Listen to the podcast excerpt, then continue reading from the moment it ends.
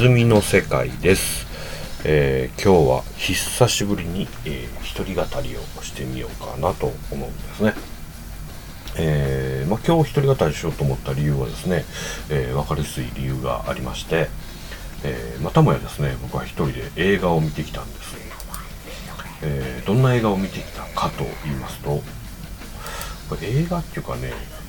まあ、映画として撮られた映画じゃないんですけどもね「刀剣乱舞」新しく実写映画化された「刀剣乱舞」ではなくてですねあのミュージカル「刀剣乱舞結びの響き始まりの音」という、えー作品を見てまいりました。これはですねあのご存知かと思いますがゲームで DMM.com 上でですね展開されているブラウザゲームの「刀剣乱舞」ですね。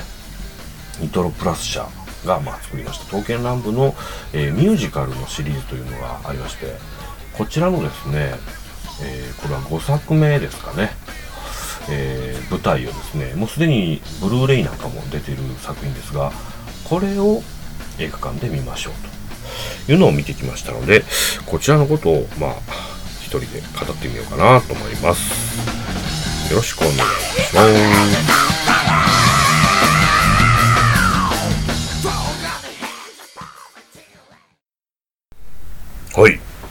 刀剣乱舞なんですけどね。これまあ、刀剣乱舞の説明はまあもういいでしょうね。それなりに何年か経ってますし。ね。えー、まあ女性人気が圧倒的に多いと思うんですけどもね。で、この刀剣乱舞がですね、僕はあの、以前から大好きなんですね。えーゲームも当然ながら、えーサービスインの初日から今でもプレイしておりますし、まあ、おあの美男子たちがいっぱい出てくるゲームなんですけどもね。刀剣の擬人化された、まあ、擬人化じゃ厳密にはないんですけど、えー刀剣男子って言われる存在の各刀を元にしたキャラクターたちが、まあ、活躍するゲームなんですがこれのですね、まあ、三日月天下五剣の三日月ですね。僕はこのキャラクターが大好きで、まあ人形ですとか、アニメですとか、で、まあ今回はね、映画もってことなんですけど、結構いろんなこのエンタメ素材たちに、えー手を出してるんですね。あの、今目の前にはね、三日月がこう飾ってあるような棚もあったりするんですけどもね。で、まあまあそういうこともあってですね、この度あの、まあ、1月からですけど実写映画新作の実写映画が公開されるっていうことでですね、まあ楽しみにしてたんですよねこの実写映画には当然この三日月も登場しておりましてまあ内容自体はね素直に映画を見る感覚で期待してるかっていうとそこはちょっと微妙なとこもあるんですけどもまあ好きなキャラクターが実写で動くのはちょっと見てみようかいなとこう思うわけなんですがただそれの前哨戦としてですね今回ご紹介するこの、えミュージカルのこれ 4DX 上映なんですけどもねこれをまず見に行きました、えー場所は、えー大阪はエキスポシティの109シネマスというところですね。ここで見てきたんです。でこのね 4DX まあこれもあんまり説明いらないですかね。簡単に言うとですねあのー劇場のこの椅子が揺れたりですとかで椅子のねヘッドレスのあたりからこう空気がシュッて出たりとかですね。あと背中をこうなんか棒でつっつくような演出があったりとかあとはねえーっと水が降ってきたりね下から水かけられたりとか匂いが漂ってきたりシャボン玉落ちてきたりなんかねいろんな仕掛けが、まあ、ちょっと割とやりすぎぐらい発動しちゃうような劇場があるんですけどそれが 4DX というやつでしてこの 4DX 上映にこの舞台「刀剣乱舞」ミュージカルですねをかけたんですよね。これなかなかチャレンジングな企画だと思うんですけどね。でこの舞台ってねこう舞台ですから本当に観客側と演じる側がリアルに存在してるものをどうやって 4DX するのかなと思ってちょっとこうね楽しみ半分で行ったんですけども、まあ、結果的にいきますとこの 4DX 部分はですねあの全然良くなかったですね。残念な機能の仕方をしてましたねおおむねですね、不快でした。これ残念やな。あの、ちなみに僕ね、4DX 上映って過去にも見たことあるんですよ。えー、有名どころでいきますと、あの、あれですね、マッドマックスですね。ジョージ・ミラーがね、撮りました。えー、マッドマックス怒りのデスロードの、あのー、これモノクロバージョンっていうのがですね、オリジナル版の公開の1年後に、えー、公開されてたんですけども、これもなんか銀の星っぽいね、かっこいいモノクロやったんですけど、これを、あの劇場かかった時に 4DX 上映だったんで、まあ、1回見てる映画ですから、まあ、せっかくなんで 4DX で見てみようかなというところで行ったんですね。で、マッドマックスの方はですね、あの基本的に車に乗って移動しまくるような映画なので、かなりね、この演出がいい感じで効いてましたね。逃走シーンなんかではこう、椅子がガタガタ揺れるだとか、あと銃で撃たれて撃たれた瞬間にこうなんかビクンと動くようなね演出が入ったりとか。あとあれ面白かったのはあの そうですね。上から水が降ってくるっていうシーンがあるんですけど本当に思いっきりこう水が降ってくるんですね。霧状ではありますけど。あれは不快というよりもなんかあなんかその場にいる感じっていうのをちょっとねこう演出としては楽しめたかなというもんだったんですけど今回のミュージカル「刀剣乱舞」ではですねまあちょっとこれ後で細かく言いますけどもねいらんとこで椅子揺らすしですねなんかこうその 4DX らしい部分がですね全く、えー、劇中と噛み合ってないような感じでとっても不快でしたね。僕は持っていった飲み物も思いっきりこぼしましたしかなりそこには憤慨してたんですけどもまあ 4DX 部分はそういった残念な感じだったんですけど、まあ、中身はですね、この中身ですね、ミュージカル。これは僕は大変満足して帰ってまいりました。えー、このミュージカルはですね、5作目と先ほど言いましたけども、あのー、1作目、1作目はこれ何年やったんでしょうね。ちょっと手元に資料ないんですけど、1作目の時はですね、僕あの、えー、会社の友人がですね、あれ何かな？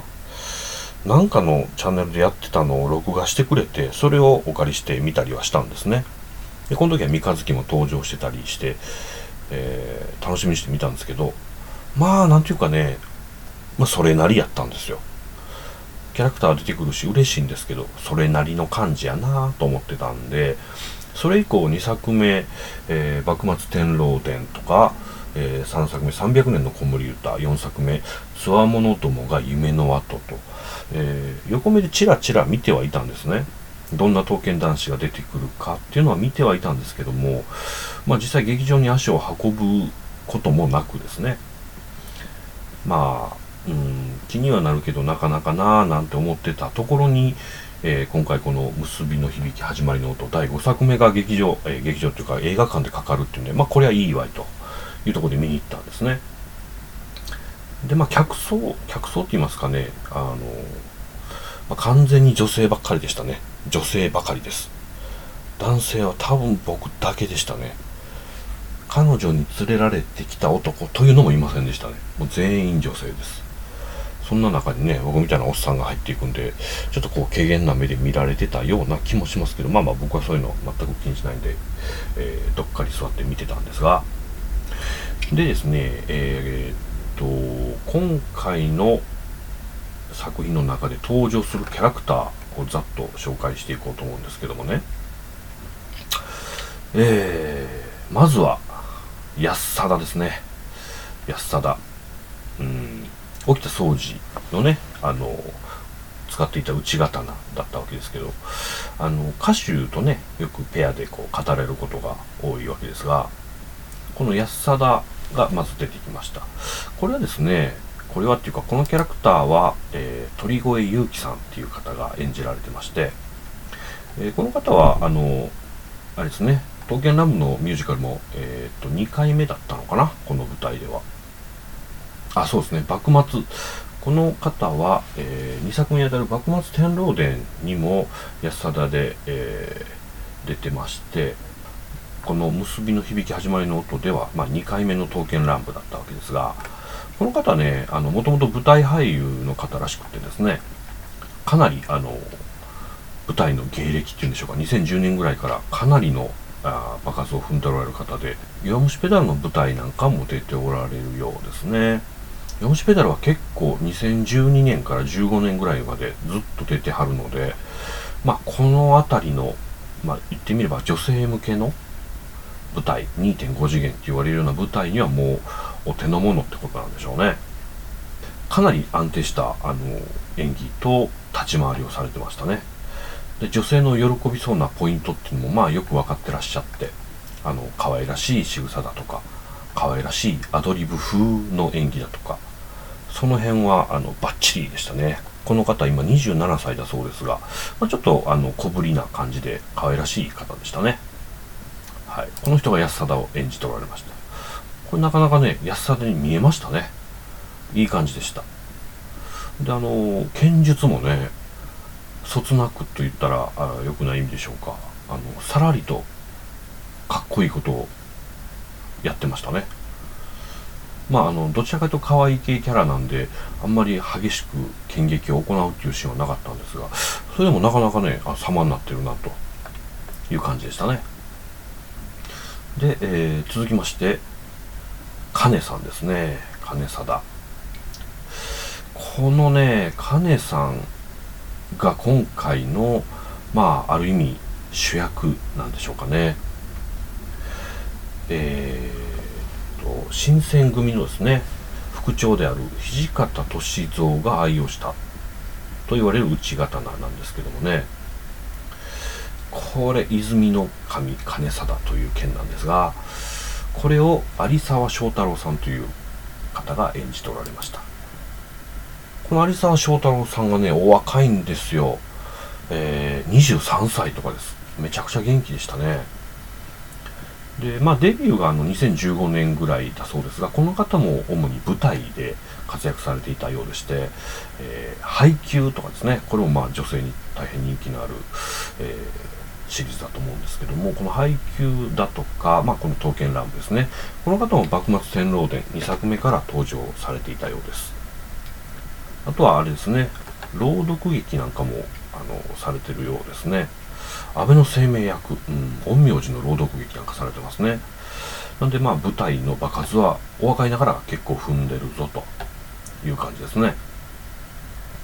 で、この刀剣乱舞では、あ金貞を演じていたわけなんですが、今回の物語がですね、この金貞とその元の持ち主である沖、田じゃない、土方歳三との物語なんですよね。で、えーと、ちょっと物語の話になっちゃいますけどもこの「刀剣乱舞」という物語はですね時間祖光軍という歴史改変を企む、えー、ま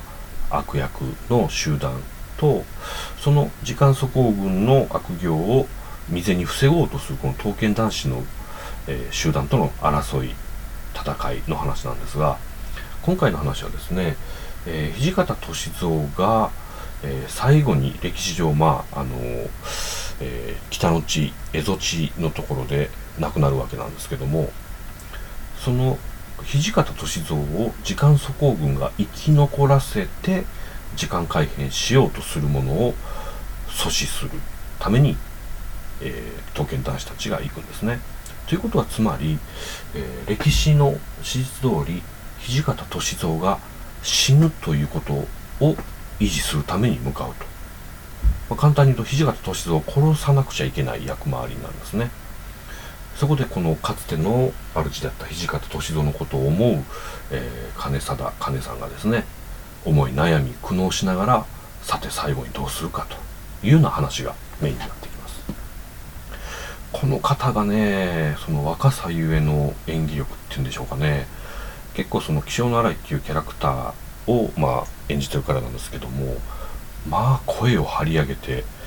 気性の荒さをこう男らしくですね演じてるのがまあかっこよかったですね。23歳の後で知ったんですけどもかなり胴にいった感じで大声を張り上げてました。でこの方がね最後その土方歳三を切ろうとするんですがギリギリのところで刀を止めてしまうと。で、まあ、やれと言われるんですね。土方歳三に。でうわーっと叫んだ後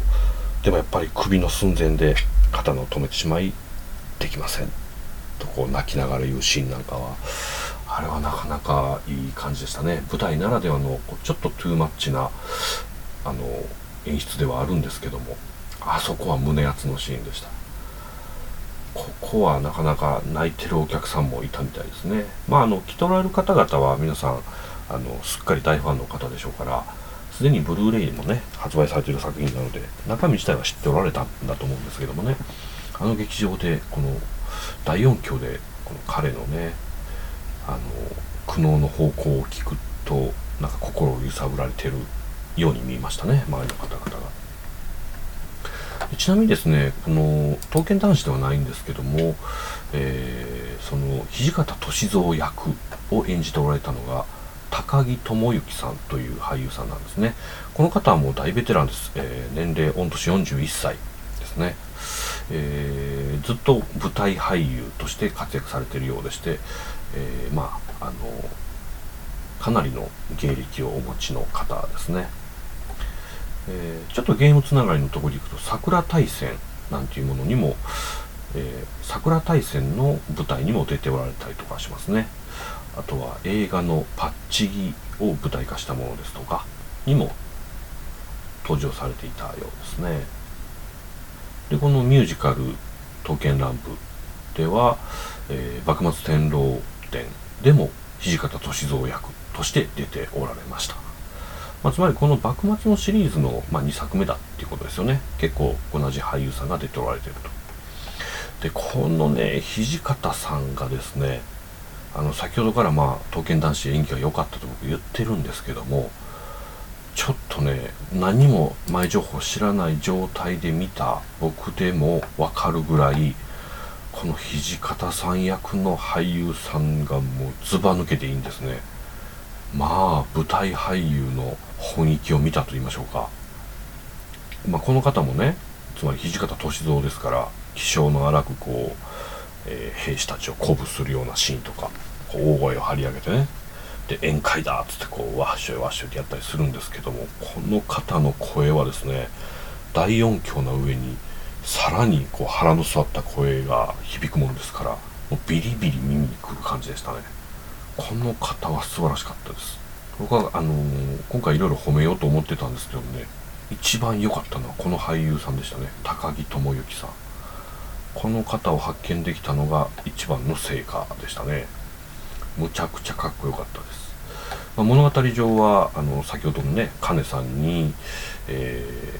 ー、まあ、死ぬ寸前まで確証を切られてですね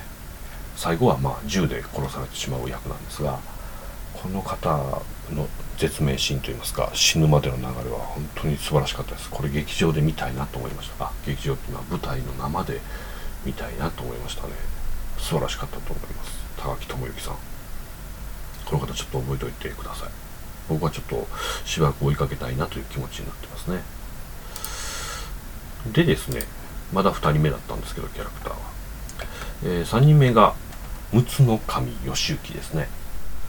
えー、この刀はですね坂本龍馬の愛刀として知られる内刀ということで、まあこれ劇中でもあるんですけどもね、坂本龍馬はこの陸奥守義行という刀を握りしめたまま暗殺されたというとこで、まあ、この刀はですね、主の死に目にこう握られたままあの立ち会ってしまったというところなんですね。でこの陸奥守義行がですねその主の死ぬシーンを見てもまあどこかひょうひょうとしていて、えー、金さんにですねあいつの考えてることは分からんと。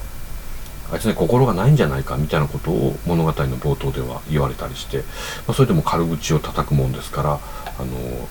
ちょっと金さんがね一緒に任務をするのに仲良しになる必要ないなんてことを言ったりするんですけど、まあ、実はこのあ陸奥の神も主の思いをこうついてですね考え事考えとったっていうのがだんだん物語を通して、えー、分かってくると。いうような展開がありました。この陸奥守義行を演じておられたのが田村真さんという俳優さんなんですがこの方もねよくってですね23歳もうお若いんです。あの金さんと一緒ですね。お若い方なんですけどもねこの陸奥の神の持つこう天真爛漫な感じというんでしょうか。もうむちゃくちゃ明るいんですよね。でわはははって笑ったりするようなシーンも多いんですけどもそこもねなんかどういうんでしょう。あの作り笑いすぎて寒いみたいなことになりがちだと思うんですけどね。この方のはなんか本当に楽しそうに見えるような演技ですごく良かったですね。ちゃんとあのキャラ立ちしてました。ちょっと合法来楽な感じというふうには見えなかったんですが、えー、元のキャラクターねちょっと僕そういう風に見えてたんですけどまあこの方はちょっと違いましたがあのこれはこれでいいなという感じでしたね。とてもどうに入ってたなと思います。似合ってましたね。でこの方もですね舞台俳優さんのようでしてえー、っとですねこれはちょっとグッとくるのがサンリオピューロランドっていうところでですねあのー、舞台俳優としてデビューされてるんですよ。サンリオピューロランドってなんじゃっていうとですねあのサンリオサンリオとご存知ですよねサンリオキャラクターのあのサンリオですけどあのサンリオキャラクターをモチーフとしたテーマパークがあるんですね。これがサンリオピューロランドっていう、えー、もんなんですが、ここで、まあ子供、来場する子供に向けた、まあいろんなアトラクションとか、舞台とかがね、展開されるわけなんですけども、その中で演じた役が、まあ、ブックス役っていうのがあるんですけど、チームサニーブックス役。これで本格デビューと。まあ、つまり子供に向けたものから、えー、そのキャリアをスタートしてるっていうところを見てですねちょっとグッときましたね。なかなかいいやつなんじゃないかなみたいな、ね、僕も単純なやつなんですけども。子供向けのやつに出たいいやつっていうね。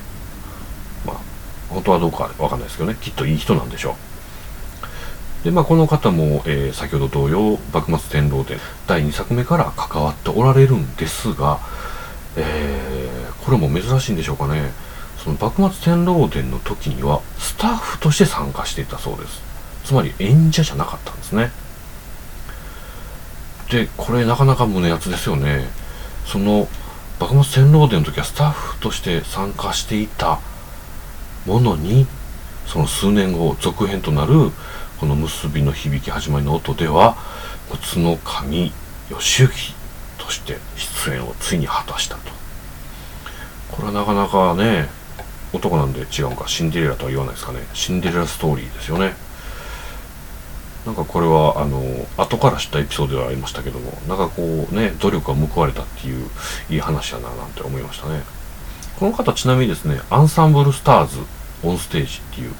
アンスタですねいわゆる。これも女性向けのスマートフォンゲームでね未だに人気のあるゲームですけども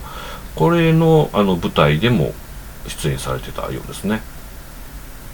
ですんでまああれでしょうね。あの女性とかお子さんの喜ぶような演技っていうのを結構心がけておられるんじゃないかなという気がしました。見ていて。実際ですねあの笑顔がとってもこう何て言うんでしょうね。女性に受けそうなって言ったらなんか悪口みたいですけどいい意味ですけどねとても明るい優しい笑顔でしたねはいこの方が陸奥の神を演じておられましたでですね、あと3人いるんですけども、えー、3人目が堀川邦弘ですね。国広ってやつですな。これ脇差しです。この国広がですね、まああの、金さんを、まあ、慕っているっていうキャラクターなんですね。なんでかっていうと、この土方歳三がですね、えー、この国広脇差しも愛用してたと言われてるっていうことなんですね。なんで、金さんの相棒だったりとか、助手の立場なんですね。で、とてもこう、礼儀の正しい、あの、きちっとした真面目な好青年みたいなキャラクターです。で、えー、このキャラクターを坂本翔吾さんという方が演じておられました。この国広ね、あのー、まあ、なんか理由があったんでしょうけれども、以前のこの舞台で、ミュージカルで登場した時とは俳優さんが変わっているんですね。で、この坂本さんに変わったんですけど、この方がね、まあ、俳優さんなんですけども、この方が若いです。25歳。で、俳優であり、かつ、シンガーソングライターなんですって。これも後で知ったんですけどね。で、劇場で、この映画でね、見てると、まあ、顔は結構アップに寄ったりもするんで、あの目鼻立ちがよくよく見えるんですけどむちゃくちゃ美しい顔をされてる方なんですね。鼻筋の通った。最初ちょっとねこれ女性かなって思ったぐらいです。かなり綺麗な顔してましたね。顎のラインの細い顎のとんがった。この方はきっと女性にむちゃくちゃ人気あるんじゃないでしょうか。かなり中性的なイメージなんでね。もしかしてねあのそういったセクシュアリティなのかななんて勝手に想像するぐらい。まあ綺麗な顔の方です。この方が国広を演じておられました。でこの方はですねまあ舞台やられたりとかあのアルバム出した音楽活動やったりとかテレビドラマ出られたりとかまあいろいろやられてますね。で、えー、有名どころでいきますとあのテニスの王子様ですね。テニプリ。これの一年龍馬役をやってるんですね。バッチリですね。あの主人公です。テニミューの主人公。テニプリのミュージカルの主人公でございます。なのでまあなんていうかこなれてましたね。この方はこなれてました。歌い方からその煽り方何から何までむちゃくちゃ分かってる感が出てましたね。僕そのね女性向けのあの舞台とか全然その見に行ったことないんですけどそれでも分かるぐらいこの人は慣れとるぞと25歳にして末恐ろしいわいっていうような感じでしたね、まあ、とにかくこの方は歌もうまいし顔も綺麗まあ無敵超人でしたね。で続きまして内刀長曽根虎鉄。ねこれ、えー、虎鉄の贋作って言われてる内刀なんですけどもね、えー、このねあの長曽根虎鉄は持ち主が近藤勇なんですね。で池田屋事件の戦いでも折れたり曲がったりとかしなかったっていうところで強盗である強盗というのは強い刀であると言われてるんですね。ですねキャラクター自体もねかなりマッチョな感じのキャラクターで、えー、このキャラクターを演じておられたのが伊万里優さんっていう方ですね。この方31歳なんですけどね、えー、まあ主には舞台が多いようなんですけどもね。この方はね男っぽくてもっさかっこいい感じでしたね。あの顎ひげちょっとあの蓄えて。ちょっと腹とかね胸あたりがはだけてる衣装なんですけども。こりゃ人気出るでしょうねと。ちょっと豪快でありながら男前でただしそのそやな感じではなくこう理知的にというか理性的に行動するような感じなんですねキャラクター。がいやまあまあ全員男前なんですけどね。何ていうかねこう兄貴っぽい男前っていうかなんか S っぽい感じででもあの真面目みたいなとこがなんか受けてそうな気がしますね。この人もねあのなかなかいろんな舞台出ておられましてね。まあ主に舞台俳優さんなんで舞台の経歴はなかなか、えー、豊富にあるんですけども。今年2019年にはですね2月からあの機動戦士ガンダム00なんていう舞台にも出られるようですね。どんな舞台なんでしょうねこれ。よくわかんないですけど。ガンダム舞台でやるってねまあ2.5次元系なんでいろんな演出をやるんでしょうかね。うん。まあこの方も、えー、幕末戦狼伝から続投ということでしたね、まあ、幕末もの新選組系はこのメンバーで行ってるってことなんでしょうね、はい、で最後です。この方が僕今回大いに語りたい方なんですけどもね、えー、巴型なぎなたという、えー、なぎなたを演じておられました、えー、木山春樹さんっていう方が演じておられたんですよ。これね、あのー、キャラクターとしてはですね、なんか白っぽい水色の髪で、なんかインテリ風の、まあ、メガネをかけてで眼鏡にはこう鎖がついててとか。で立ち居振る舞いもねとてもこう上品というか全ての動きがこう流れるような美しさで動くようなキャラクターなんですね。とっても気ぐらいの高い感じっていうんでしょうかね。で物語の展開としてはあの泉の神金貞の、えー、土方歳三との話が主軸なんですけどもと同時にですねこの巴さんがですねあの自分には物語がないっていうところでこの歴史的なというか物語を持つ他の刀たちを見ながらなんかこう物語があるというのはどういうことなのか歴史があるというのはどういうことなのかっていうのを学んでいくというようなサブの物語が並走するんですね。まあ、言ってみればですね、あれですね、スター・トレックシリーズっていうとこのデータ少佐とか、こう感情を持たないような礼儀正しい。で、えー、感情に揺さぶられる人たちを見ては、なぜそれが悲しいのかと疑問に思いながら、だんだんとその意味を理解していくというような展開なんですね。で、この巴型のね、木山さんがとにかくね、なんでしょう、色っぺんですね。これはもう女性向けとして当然意図された演出ですとか、あのキャラクター作りなんですけど、この木山さんは34歳の方ですが、でね、物腰がとにかく身のこなしが美しいなと思ってたら、これ調べてみたらですね、あ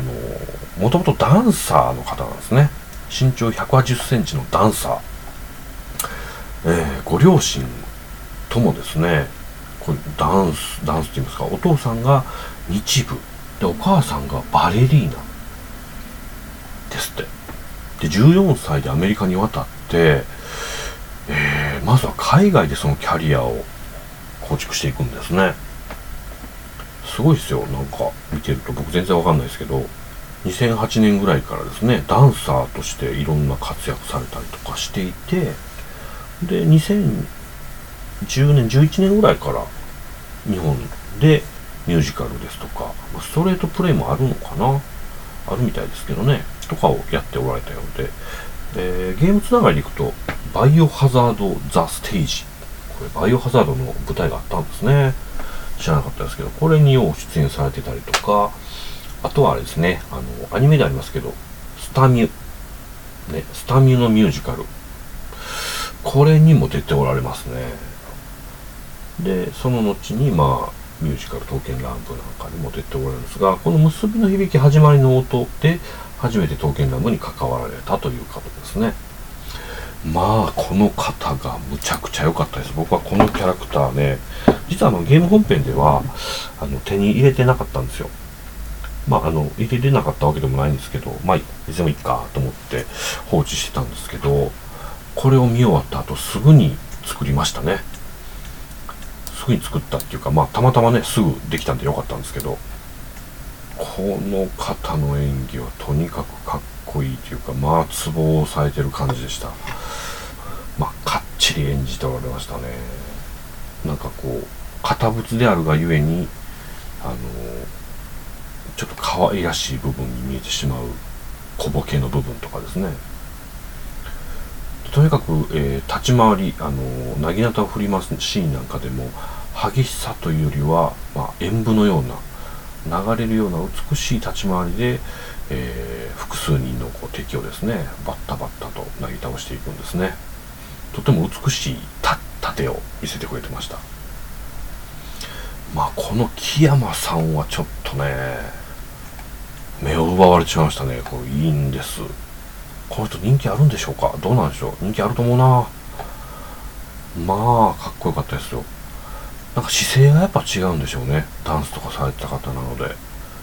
ものすごい美しい立ち姿でしたね。ですので今回の舞台ではこの、え土方歳三役の高木智之さんと、えー、巴型なぎなたの役を演じられたこの木山春樹さん。この2人はちょっと覚えときたいなという感じでございました。でねまああの先ほど言いましたように土方歳三の死を歴史通り実行しなくてはならないという任務を、えー、この6人がですね複雑な思いでありながらも、まあ、遂行していくということになるんですね。泉の神金貞が、えー、切って傷を負わせるんですけどもとどめは宇都の神が水の神義行が拳銃で撃ち抜くという展開なんですがこの撃ったシーンの後もですね任務は達成したんだけどもこの幕末に関わったみんなが泣いて終わるという感じでしたね。でねまあこれあの1時間半ぐらいの物語だったんですけどああなかなかこりゃいいなと思ったんですよ。先ほど言いました、えー、土方さん役とかもねすごい良かったしこれは生で見たいわいと。僕あのかつてねその宝塚歌劇なんかを好きで劇場を見に行ったりはしてましたけどちょっとその感覚がね呼び起こされたというか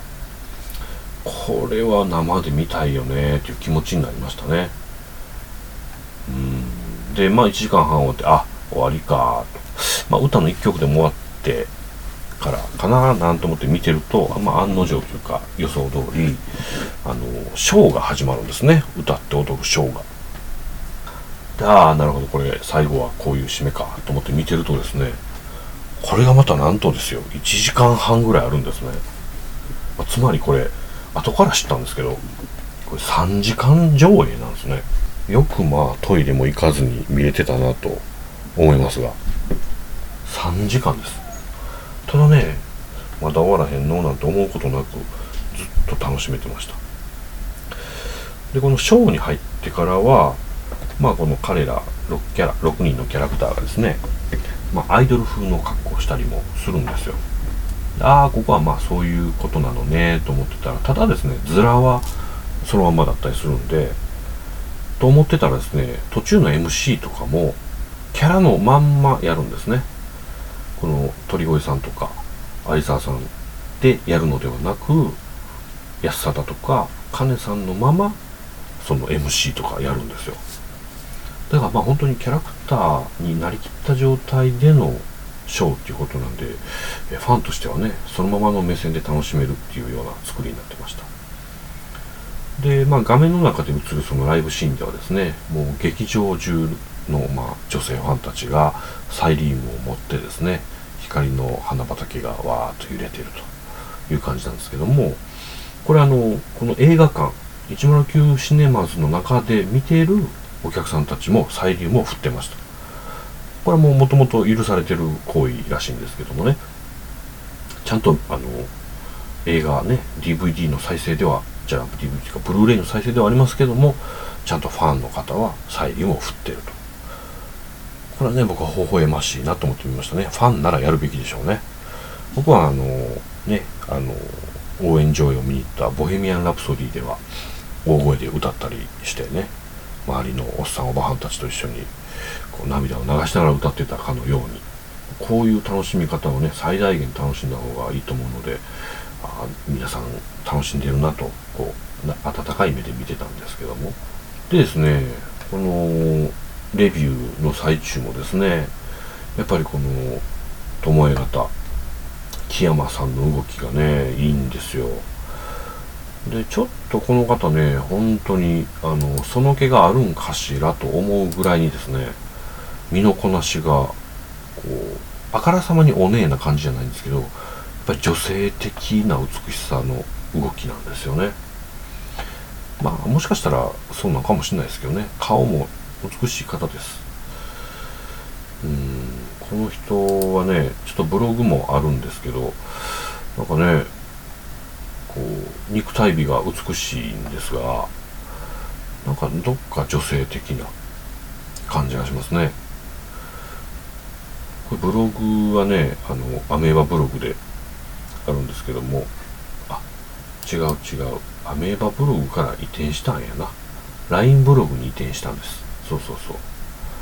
LINE ブログでねあるんですけどもフェイトとかも出ておられるんですよね。すごいな。結構売れっ子なんでしょうね。うん。まあこの方はちょっと本当に追いかけたいとこですが。でまあこのね1時間半のショーも終わり。これの最中も良かったですね。女の子が喜びそうなキザなセリフなんかを吐くシーンなんかもあったりしてね。こういうのはやっぱりあの僕なんかオトメイトパーティーとかも行ったから分かるんですけどこういうね女性向けのこういった舞台の時はほぼほぼ定番でありますねこういうシーンはね。で女の子が嬉しくてキャーと黄色い声が上がるっていうのが、まあ、土定番であるわけですね。こういうのもね僕はあの割と楽しめるんですよね。女の子の気持ちでキャーという気持ちにはなってないんですけどそのむずがゆいセリフを言ってるのをまあ楽しめるんですねまあ少女漫画読んでる感覚でしょうこれは。うんこれもね皆さんキャラクターをちゃんとこう生かしながら本当にそのキャラだったらこういうこと喋りそうだなというようなことを喋るんですね。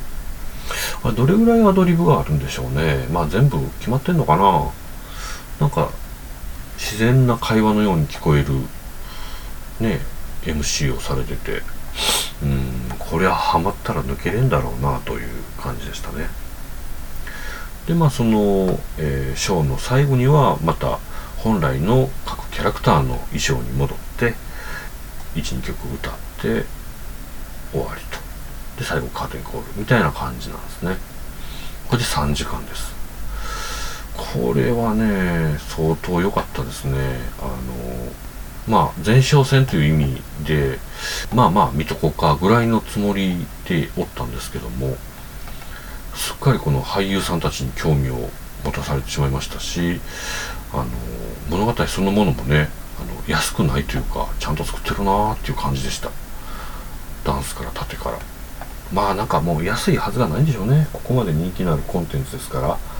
作る側もかなり気合入れて作ってるんだろうなというのが伝わってきましたね。だか女の子向けのあのイケメンがチャラチャラするだけの舞台。なんていうことは全くなかったです。とっても素晴らしい内容だったなと思いますね。ですんでねこれ僕はちょっとやっぱり今年か来年はこの舞台をね見たいなと思うわけなんですけどこれチケット取れないんでしょうね多分。絶対取れへんやろな。でできたらこの幕末チームがね出てくる回の時を見たいんですよね。2019年、まあ、予定されてるものもあるんですけども300年の子守歌2019ってやつですからこれはまあ3作目のもののリメイクだったりするのかな。一応見る限りは3作目あの同じキャスティングのようですね。公式サイトを見る限りは。あ一部役者さん変わってるのもあるか。まあただ役者さんが変わってるだけでキャラクターは一緒ですね。おそらく同じ演目なのではと思いますが。まあ MC の部分とかねあの自然な会話っぽいところが楽しみの一つでもありましょうからこの辺りがきっと変わってるんでしょうね。うん。でまあこの舞台ですね。ミュージカル「刀剣乱舞」を見た後で、まあ、来週か再来週ですけども、えー、いよいよ実写映画の「刀剣乱舞」を見に行こうと思っております。このね実写映画の方がちょっとむしろ僕不安を感じているんですね。なんでかと言いますとねやっぱ実写映画となるとですよこのカット割りだとか、ま、音楽演出エフェクト等々もつけてまあ当たり前ですけどね。映画のように撮るわけなのでこう舞台っていうのはある種どういうんでしょう。そのリアリティのハードルっていうのがちょっと低めなわけです。人が実際目の前で演じているというとこが最大のリアリティの砦であって例えばセットだとか衣装だとかそういうものはまあまあある程度でいいわけなんですよね。ある程度でいいっていうよりも人そのものが最大の見せ物であるからっていうことなんですがつまり舞台で例えばね先ほど言いました巴型のほとんど真っ白に近い水色みたいな髪の色が出てきててもまあ舞台だしってとこである程度納得して見れるわけなんですけどもね。これね実写映画の中で紫の髪の色の男があのね戦国の世の世界観に登場するとか青い髪の三日月が登場するとかね。しかも目も青とかね。緑とか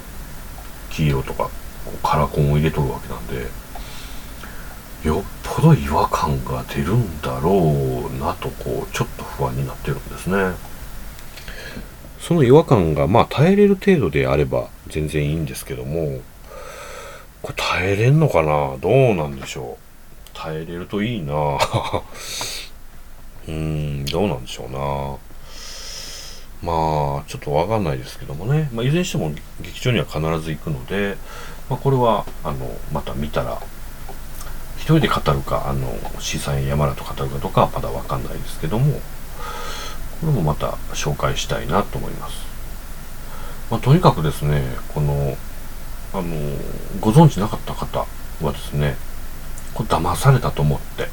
僕が見てきたこの5作目だけでもいいのでね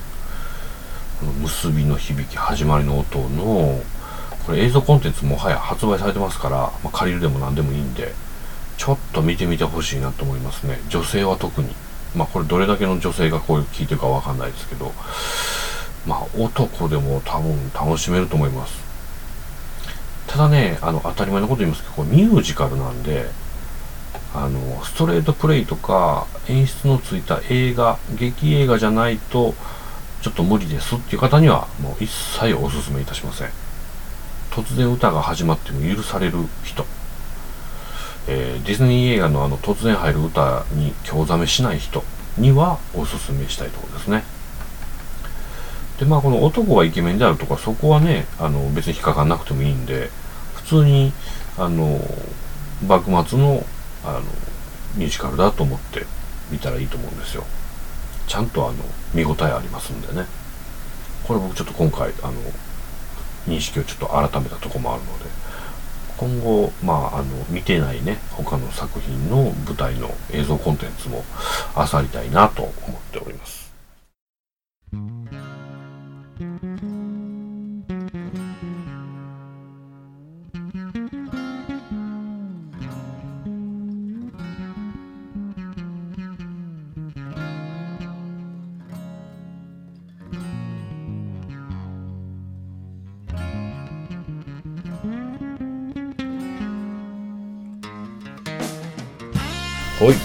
久しぶりの、えー、一人語りでございまして。まあこれはね勢いのあるうちに撮ってしまいたいと思ったのであの見た後にちゃちゃっと撮ったわけですね。いやー刀剣乱舞まだまだ楽しめますな。これ実はですね近々僕はとっても苦しいものが発売されるんですね。これまたあのおもちゃとかフィギュアと書いて喋ろうと思うんですけどもね。あの一番好きな三日月のですねドールがどうやら今年発売されるんですけども先に発売されてた歌集のドールで10万円オーバーなんですよ。でこの三日月というキャラクターはですねあの平安の世だったかなの刀天下五剣の一本ということで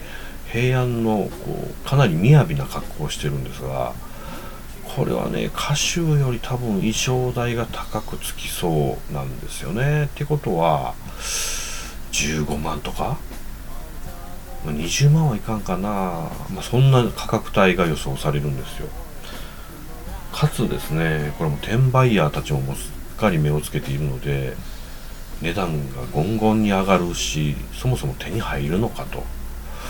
いうような状態っぽいんですね。これは困りました。あの本気で今困ってます。むちゃくちゃ欲しいんですけどね。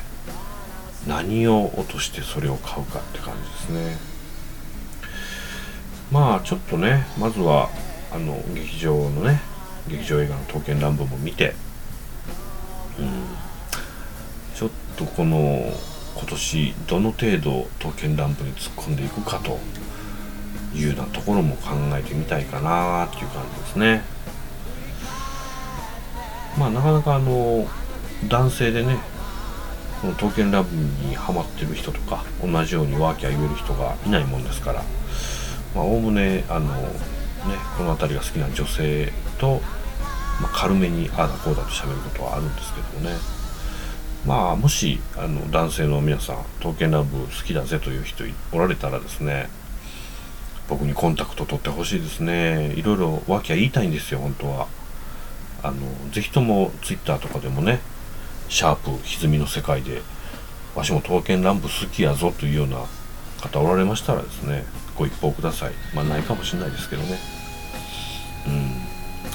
まあそんな感じで今日は久しぶりの一人語りは刀剣乱舞のミュージカル映画でございましたまたちょいちょい一人語りも今年はねやっていこうかいなと思いますのでまた聞いてやってください。じゃあまた。